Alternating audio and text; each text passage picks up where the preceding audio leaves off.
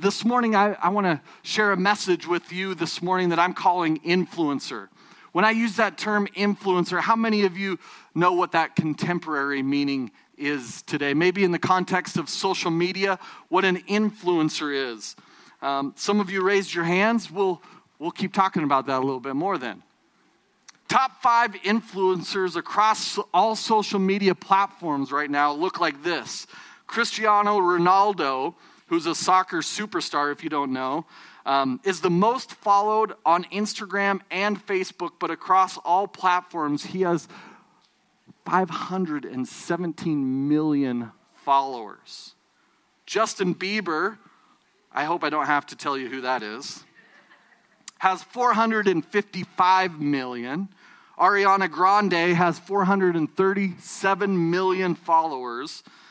Selena Gomez, Taylor Swift round out the top five. I have to include for my own kids uh, Dwayne The Rock Johnson with 342 million is sixth. And I like uh, Lionel, Lionel, oh gosh, I can't even pronounce it at the moment. Messi.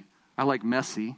The soccer player, right? He has 328 million. If you take out superstardom, if non stardom, social media followers, you may recognize their names or you may not. Mr. Beast, anybody heard of Mr. Beast? Kids are raising their hands. Excellent. Mr. Beast is out there. He's pretty high. Uh, Marie Kondo is a Japanese design consultant um, who's very famous on social media as well. Michelle Phan, uh, a cosmetic giant and YouTuber. Um, PewDiePie, anybody? PewDiePie, raise your hands. Excellent. I see some PewDiePie followers out there. Dude Perfect, Zach King, Jake Paul. Those are some of the leading social media influencers. How many, by raise of hands, how many of you would say you're an influencer? Raise your hand. All right. A couple of you. Not on social media. Thank you for that clarification. Good. Good. I'm in the same boat with you as well. A few of you raised your hands. My goal this morning is I want to change your assessment of your opinion to line up more with God's. And I want to say, you absolutely are an influencer. I want to look at some influencers in Scripture this morning. Very different stories, very different outcomes, but the different ways God used those lives to be an influence. I want to help see yourself more as God sees you. I want to help see yourself as an influencer, as one with influence. You are, I am, an influencer. Hear me here. You and I have no idea how one conversation, one word of encouragement, or one expression of love might change someone's life. You and I have no idea. Would you agree with me? How one conversation, one word of encouragement, one expression of love can change someone's life. When I look up influencer on Google, serious, these are the definitions in their order, okay? The first one says a person or a thing that influences another. I think most of us would answer that way. The number two definition on Google is, um, is the marketing one. A person with the ability to influence potential buyers of a product or service by promoting or recommending the item on social media. What? I would have not, even yesterday, given you that definition. Or prior to this week, certainly, given you the definition of an influencer being that. I know my kids and other young people in the room are looking at me like, what?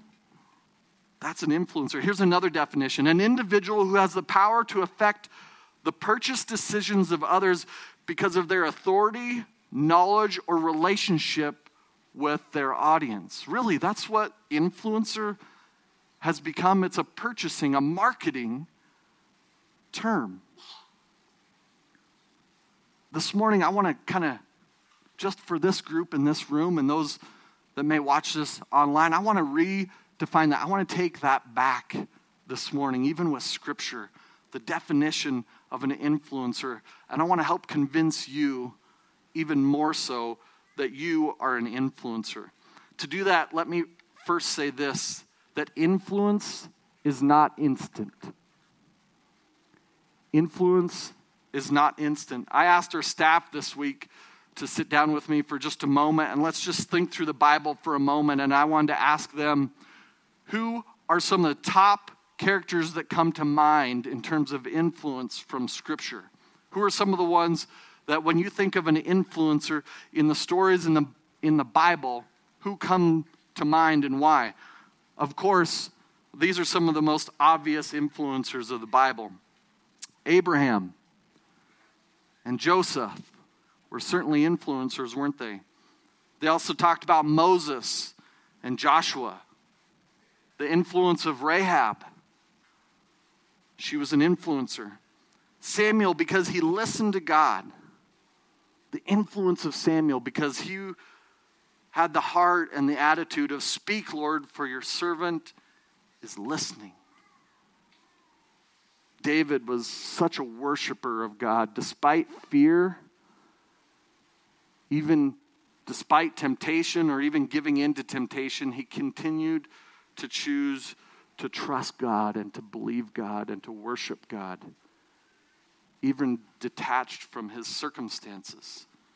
He was such a worshiper, but an influencer. Esther, they said, had such an open obedience to God for such a time as this.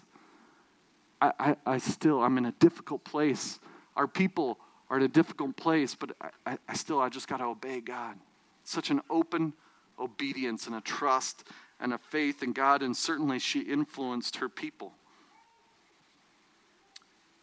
Mary, the mother of Jesus, had such a pondering, they reflected on and shared, such a pondering inside of her that would not dismiss what God had said and was continually wondering, what's God going to do? How's this going to play out? How, what, what's next? God spoke something and he said something. Something existed, and she had such a deep ponder and a deep, deepening relationship with God because of it. And John the Baptist, the cousin of Jesus, lived to point out Jesus as much as he could, even to his last days. We had quite a conversation, even just at the table, about that last, even conversation by note by his disciples, by his followers, even just going to Jesus again and saying, Come on, man. Are you really the one we've been looking for? Are you the one I've given my life pointing to?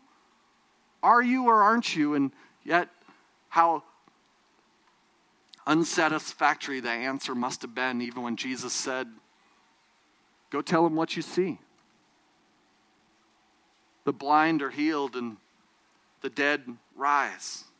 Oh, man, from prison and then a platter on its way to visit him. Listen, influence is not instant, it doesn't happen instantaneously.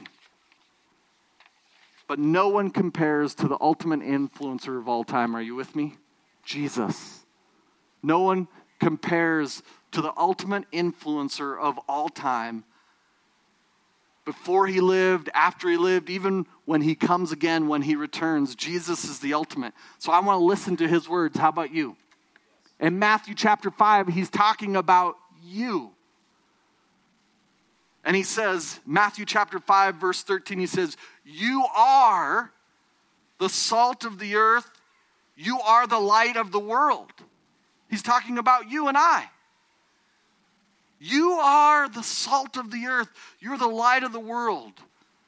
That sounds influencer like, right? Maybe we can rewrite a definition on Google. I don't have enough influence to even submit an idea.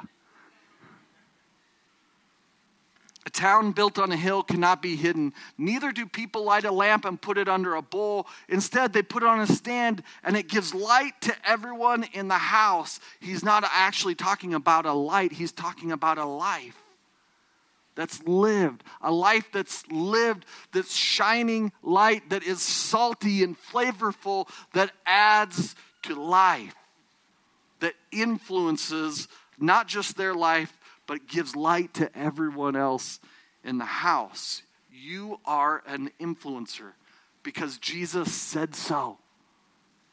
Jesus was talking about you even then with those words. He was talking about your life here and now and how you are an influencer because of his work in you.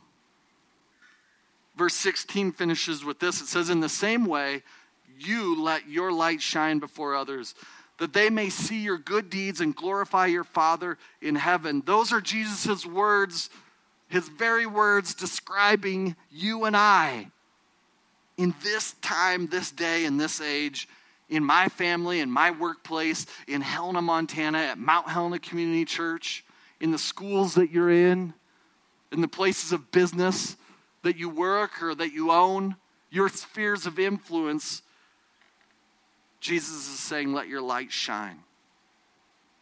My next point is that I want to make is true and lasting influence always starts with people. True and lasting influence always starts with people. Influence begins with a relationship with someone else, with another person. It's not fame. It doesn't start with fame. It doesn't start with popularity. It's not your heritage. It's not popularity and it's not a platform. It's not how much influence you have right now. It's starting a relationship. It's having a relationship with somebody. That's where influence begins, it's where it lasts. Lasting influence always starts with people, not a platform. I want to share with you a story from the New Testament this morning about influence. And I think Jesus puts it in there for a number of reasons, but we're going to focus in on some reasons some things that we can learn from the story in the New Testament about influence along this line of thinking. But I want to tell you it's a highly unlikely story of an influencer. It's but it is a story about someone who I think owned the title or the responsibility of influencer. I don't know that she even thought it at the time. It's just what happened. And I do think it's why Jesus put it in there. In John chapter 4, you can start turning with me there if you have scripture in front of you or on your app. In John chapter 4, there's a highly unlikely story about an influencer. And to help set that up, I want to tell you that Jesus was on a trip. He was traveling even with his disciples, and they had become separated, and Jesus wanted to sit down and rest, but it was in an unlikely area or space, there are already foreigners being there. It was in the land of Samaria and amongst the people of the Samaritans. And Samaritans and Jews didn't get along well, they were quite different. Primarily, I'll be honest with you, the Jews had an attitude about the Samaritans. The Jews did not want to associate with Samaritans. Samaritans were half breeds, to use that term loosely. They were a half Jew and half Gentile. And Jews didn't mix. It was almost easier to mix with Gentiles than it was to mix with Jew, Gentile, or Samaritans. And so there's a land, there's an area of Samaria, and they're traveling through it, which wasn't very convenient in itself. It was highly unlikely in itself, and yet Jesus is going to strike up a conversation and see what could happen. Jews had the tendency to avoid Samaritans at most cost because they were seen less than dogs. They weren't to interact with them. They had different belief systems, they had different worship systems, they followed different rules, different laws, and they didn't share in much commonality or much unity together, especially a Samaritan woman. And then putting woman in the mix as well, but especially the two of them alone. Jesus finds himself needing a rest and needing a break and parking it at the well. And he's as he's sitting at the well this to rest, this Samaritan woman approaches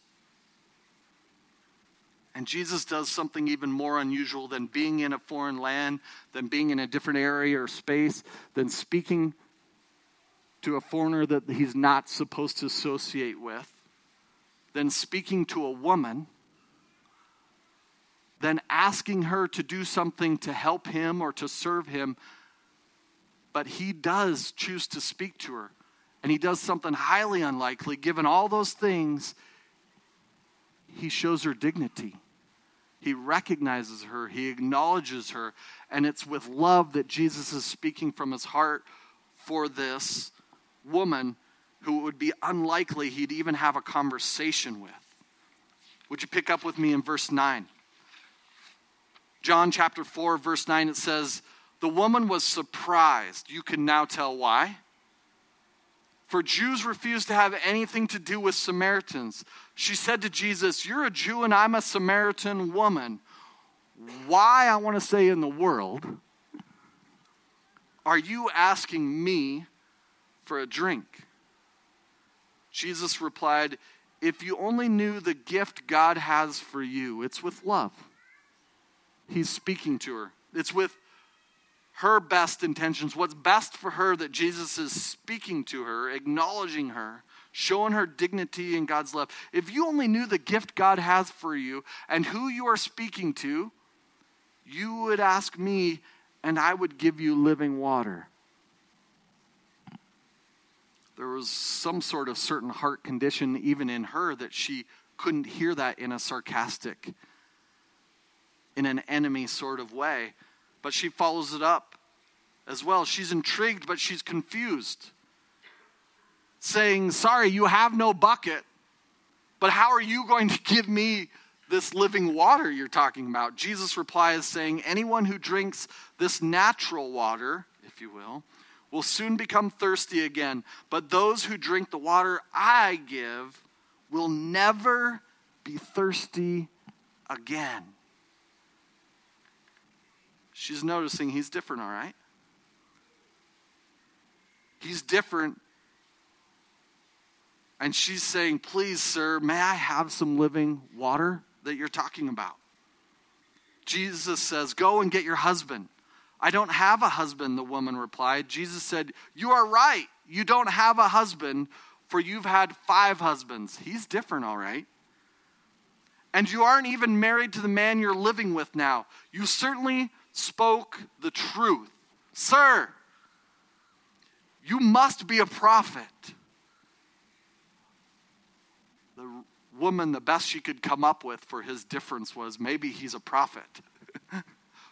for as different as he's speaking, as different as he's reacting, he's got to be some sort of man of God and he knows a lot about me. I can't really deny it. Even though I've never met this man and he's probably never, ever even been through my village or my area or my hometown. You must be a prophet, was the best she could come up with. There wasn't a Jewish man anywhere in the land that would strike up a conversation with this Samaritan woman who was living a life like this. There wasn't a Jewish man. There was most Samaritan men wouldn't strike up a conversation with him, with her. Most Samaritan women wouldn't let their husbands be in the same area, much less a conversation with this woman. Especially because now she's shacked up with somebody. Not just that she's been divorced, it's easier to whisper about that woman than it is to acknowledge, to dignify, to love, or to engage in a conversation with this type of person. It'd be easier to shun her, to slander her, to gossip, gossip about her. It'd be easier to give warnings to others oh, you, you got to stay away from her. You got to be careful. Yet Jesus doesn't see her as the immoral woman. He's not bringing up any sort of title.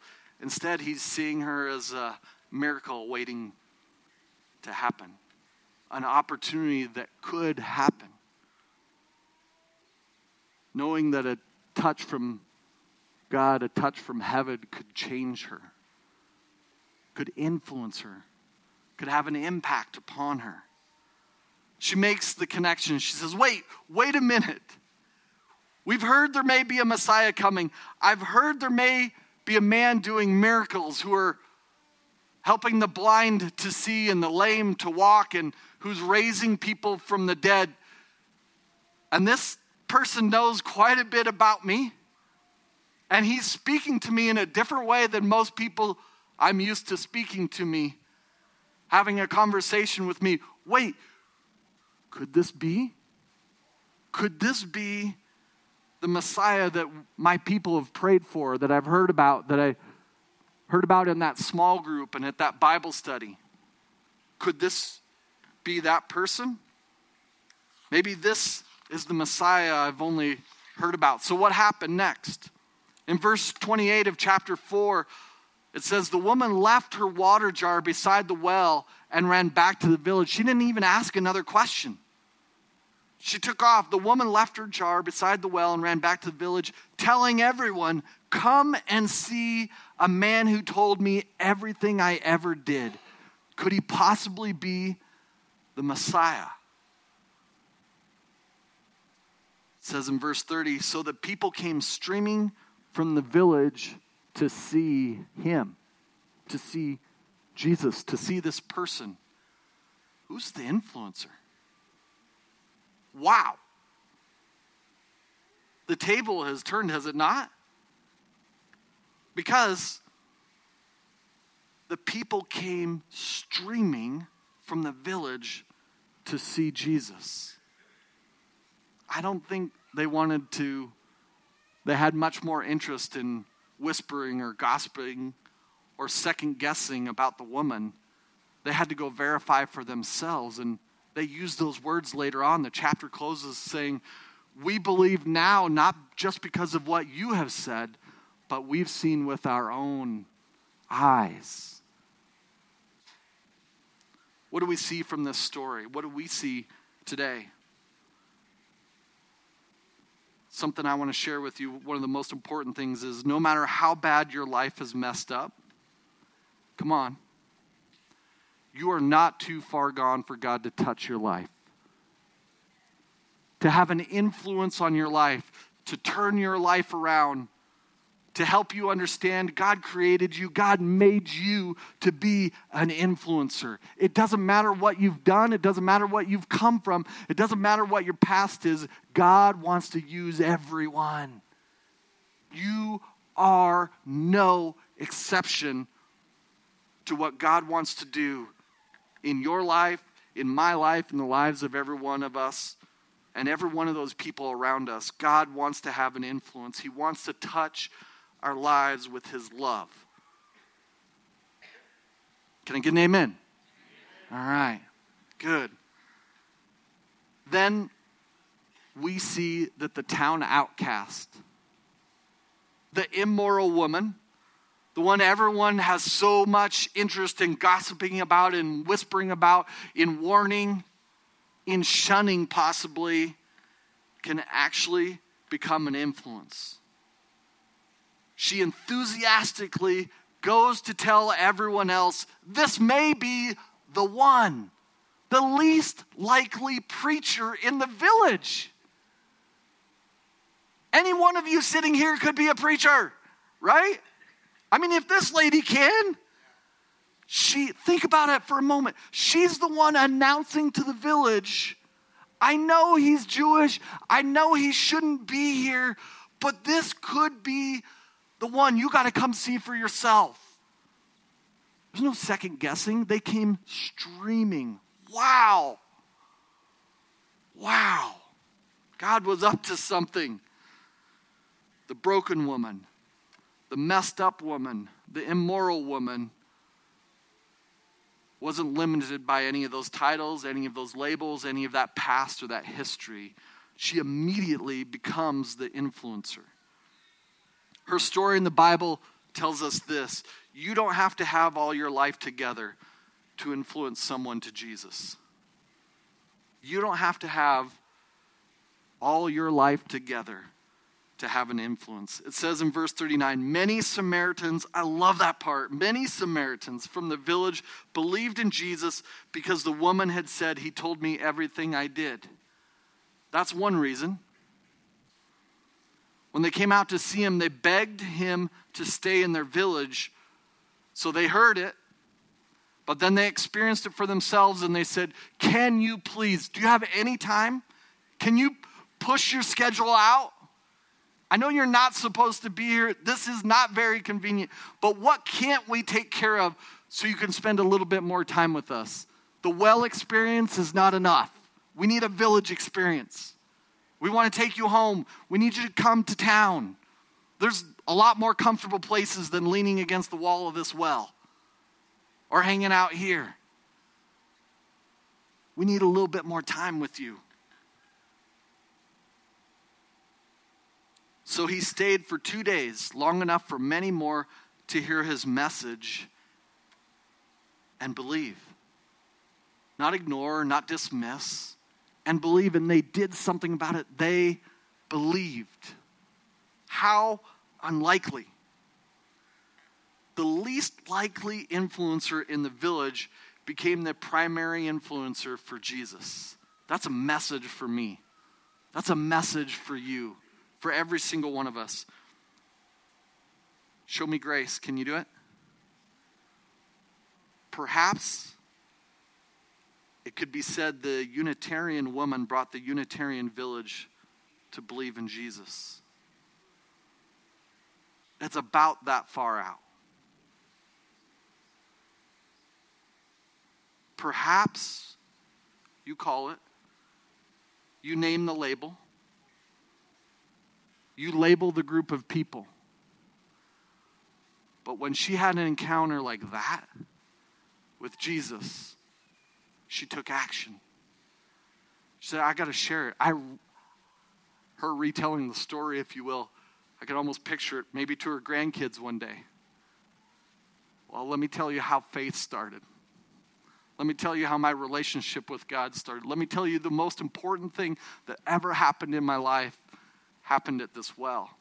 And here's how it happened skipping ahead. And I ran to the village. I had to tell someone. I had to do something. Not because I wanted a platform, not because I wanted fame. I was a disgrace. It's because of him, because of who he was, because he's the truth and the light and the life and the bread of life.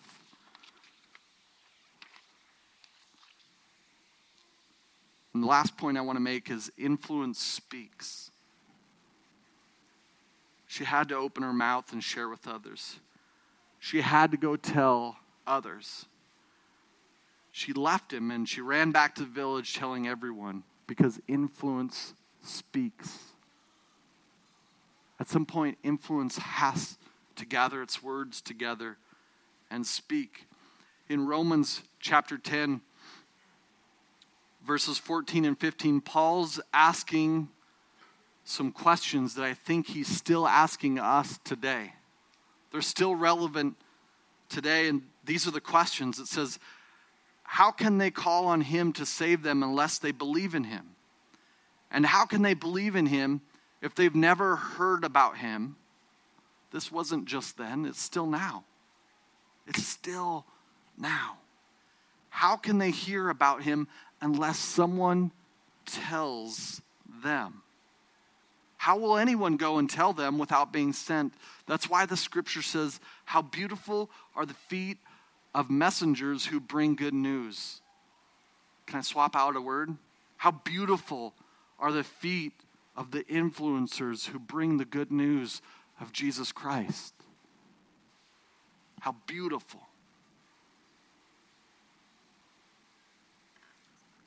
How will they hear? How will they believe unless someone tells them? Unless someone leaves and someone shares and someone runs to tell them, how will they have opportunity to not just hear, but to experience for themselves? Not just to believe because of even their words, but it does start and initiate a process and a coming together. As we close, I want to return to an earlier point I made saying, You are an influencer. You absolutely are an influencer, and Jesus calls you an influencer. You have influence. So let me ask you these questions How are you influencing others? Just take a moment. How are you having an influence on others?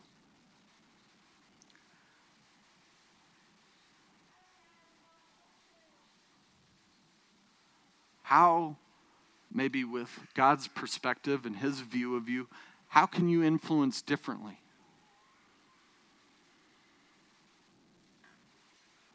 Are you using words?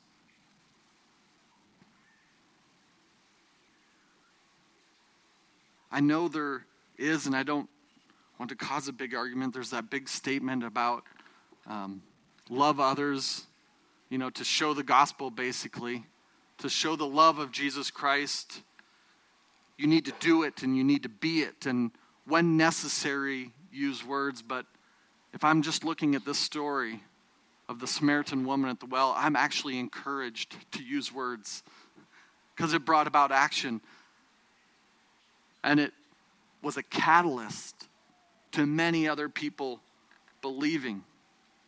How are you influencing others? Are you using words? I want to say maybe it begins today for you speaking to God, maybe even for the first time. Maybe that's a way for you to begin. Maybe it's for you to begin a relationship with God like this woman at the well. To actually not walk out of here and just kind of forget about the things that you heard like she could have even done. She could have, she had every opportunity to ignore the Jewish man speaking to her and to think the worst thoughts in line with everything else that she'd heard or that she'd experienced the rest of her life about Jews, about men, about religious people, about the Bible, about the Messiah. She could have ignored Jesus at the well, but she didn't. She engaged him in conversation. And her eyes, her spiritual eyes, were opened to a whole nother world she'd never experienced before, and that she, quite honestly, experienced more than anybody else in the village, so much so they had to come running, streaming, it says, to encounter what she had encountered. I want to encourage you if you have not begun a relationship with Jesus Christ, if you still wonder today who he is and what a relationship with Him looks like. There'll be a prayer team up here afterwards, and you're more than welcome to visit with them or myself or with maybe someone else that you know here in the room. I want to encourage you to begin a conversation with God, engage in a relationship with Him. Like the Samaritan woman, you're not going to regret it. You won't regret a relationship with God. Let me ask these this last question Who is God wanting you to influence? Can you think for a moment? Her Sephir was a village. And there wasn't just one face, there was numerous faces that she began, I think, to think of. And it, it's what led her to run, to get back there to tell them. She left the conversation almost unfinished, thinking of them and what they needed and what they could use and what they could experience to come back and have the conversation and to continue it. Who is God wanting you to influence? Who's God wanting you to maybe even have a conversation with, to have a cup of coffee with, to have over for the holidays or a game night, or maybe even to begin a small group with? Can we pray together as we close? Father, I pray in, in Jesus' mighty name that, God, you would transform us like you've transformed this highly unlikely woman. God, we, may we have a measure of faith that is transformational, that is actionable, that causes us to believe and to be motivated for others. And not be those who just are content with gathering on a Sunday and hearing someone speak or share a message or saying a prayer every so often or even just a prayer of thankfulness. God, all those things are good and we want those, yet there's so much more to you. There's so much more life. There's so much more abundance. You have so much more of a plan for our lives to have an influence and an impact on people. And God, the story of the Samaritan woman's encouraging to me. It is actionable, it's not complicated, it's really quite simple. And so, God, I pray that you would move in us, Holy Spirit. Show us who we can be salt and light to. Show us how we can set our lamp up, how we can reach people, how we can engage them in their life that needs transformation as well. In Jesus' name I pray. Amen. Let me finish with a, just a couple of announcements before we release. One, next week when you come, particularly if you come early, you'll have the best choice because the next few weeks between now and Christmas on Sundays in the lobby, we want to encourage your coming together and your fellowshipping and your connecting with one another by providing some treats and beverages out in the lobby. And so the best pick of those will be early before service, that we might have as many of you right now maybe towards the beginning of service than we do at the end of service. It will be a first come, first serve. We're not trying to feed you breakfast, we're not going to be feeding you lunch, but there will be some treats and some ways that we can connect and fellowship together beginning next Sunday out in the lobby. So uh, we invite you and encourage you. Listen to your kids when they say, Mom and Dad, we got to get to church. There's treats. I want first pick of donuts. Listen to them and and come join us. There's some special weeks ahead, and we want to enjoy that together, especially on Sunday mornings as well. So uh, you can also consider volunteering and becoming a kids' uh, church, kids' ministry, uh, team volunteer, but also don't forget to pick up your kids. Have a great week.